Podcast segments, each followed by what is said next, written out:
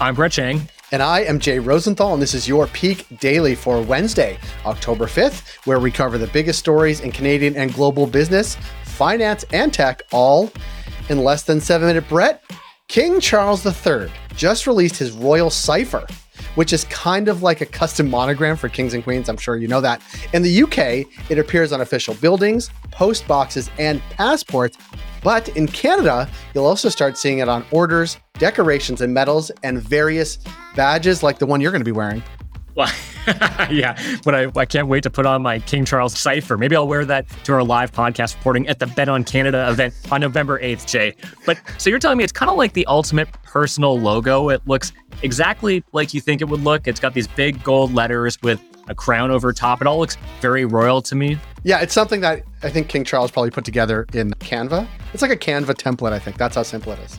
Yeah, as much as I'm loving the visual of a Frappuccino Field King Charles hunched over a MacBook at Starbucks trying to meet the design deadline by putting together his weird looking royal logo. Yeah, look, I, I think it's fine. It's not what I would choose. I would choose something a bit modern. Like, you know, wouldn't it be interesting if he came out and he was like, I've got this whole new modern, slick, flat design cipher and just to reinvent the monarchy. I think that would actually be a, a better direction to take it. But you know, it is what it is. I think we'll have to live with it. It's gonna be all over the place. I, so what are you gonna yeah, do? Because no, nothing says royal family like modern and slick, Brett. Brett, aside from that design, what do we have for peak calls today? You know, you're such a Republican, Jay, and ah. and and and not in that way. For our first story, HSBC could exit Canada. For our second story, Phil Collins sold his music catalog, and for our last story, Elon might actually buy Twitter after all. For our first story, HSBC has launched a review into its Canadian business that could end in a $9 billion sale as the bank faces pressure to ditch less profitable markets to focus on Asia and Europe. So, Jay, to catch the peak pals up on HSBC. So, HSBC, first of all, it stands for the Hong Kong Shanghai Bank Company. I'm not even sure it stands for that anymore, but that's where the name comes from. But despite the name, it's actually based in London and it operates in around 60 countries, but makes still makes most of its profits back in Asia. Now, in Canada, it grew through the acquisition of the Bank of BC, which I never heard of, but they bought it, and it's grown now to 130 locations. Now, the refocus of the bank matters for a few reasons more than the fact that they buy every inch of advertising at Pearson. In a market dominated by five banks, HSBC Bank Canada plays an important role by adding more competition to the mix, especially for immigrants banking. So HSBC bridges the financial gap for Canadians switching banks from Asia. In 2016, over 48% of newcomers to Canada were born in Asia, including in the Middle East. And Brett, the newcomer play is really smart since acquiring new customers in a saturated market takes a bottomless ad spend and takes costly switching bonuses to get people over. And this is why it's all happening. So the bank's largest shareholder is a Chinese insurer, Ping An, is doing that thing that shareholders always seem to do where they push for opportunities for more of that that cold hard cash, Jay. The bank reported a return on equity of 9.9% at its half year results in August, but is targeting at least 12% from next year, which is over the 10% goal in the banking world. Now, selling HSBC in Canada would also alleviate the need to navigate geopolitical tensions as government trips to Taiwan become en vogue, as they say in Quebec. but just because you Google the Blue Book value of your car doesn't mean you're actually going to sell it. A sale of this size only happens in favorable market conditions and with the right buyer. Now, if we zoom out, HSBC has already left Brazil, which investors, they loved it, Jay. And they've reduced operations in France, and they're also in the process of exiting Greece and is reducing operations in South Africa. So it may only be a matter of time before HSBC also exits Canada.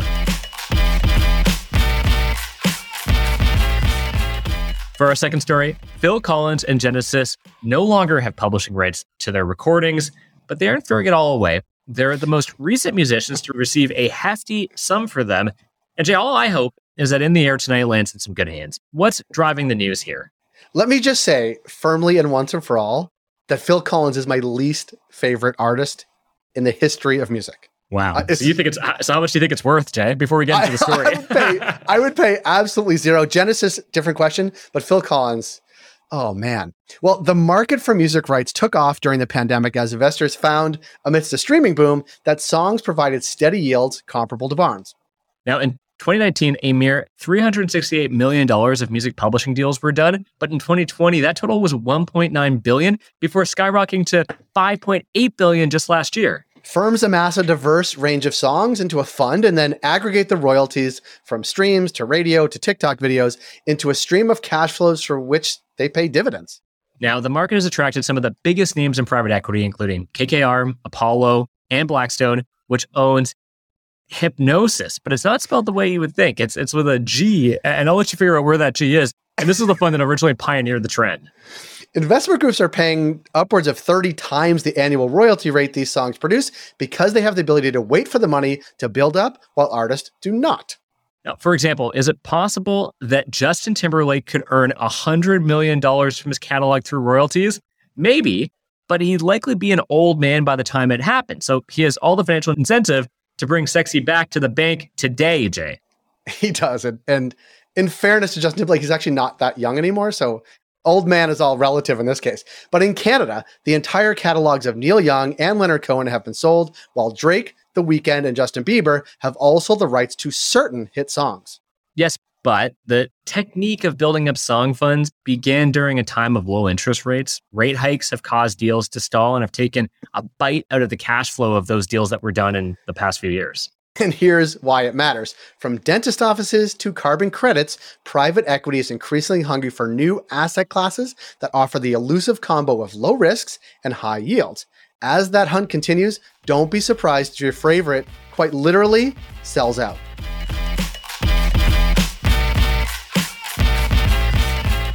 For our last story, after all the bot disputes, the whistleblowing, the text to Joe Rogan, the poop emoji, after all that drama, Elon Musk might actually end up buying Twitter?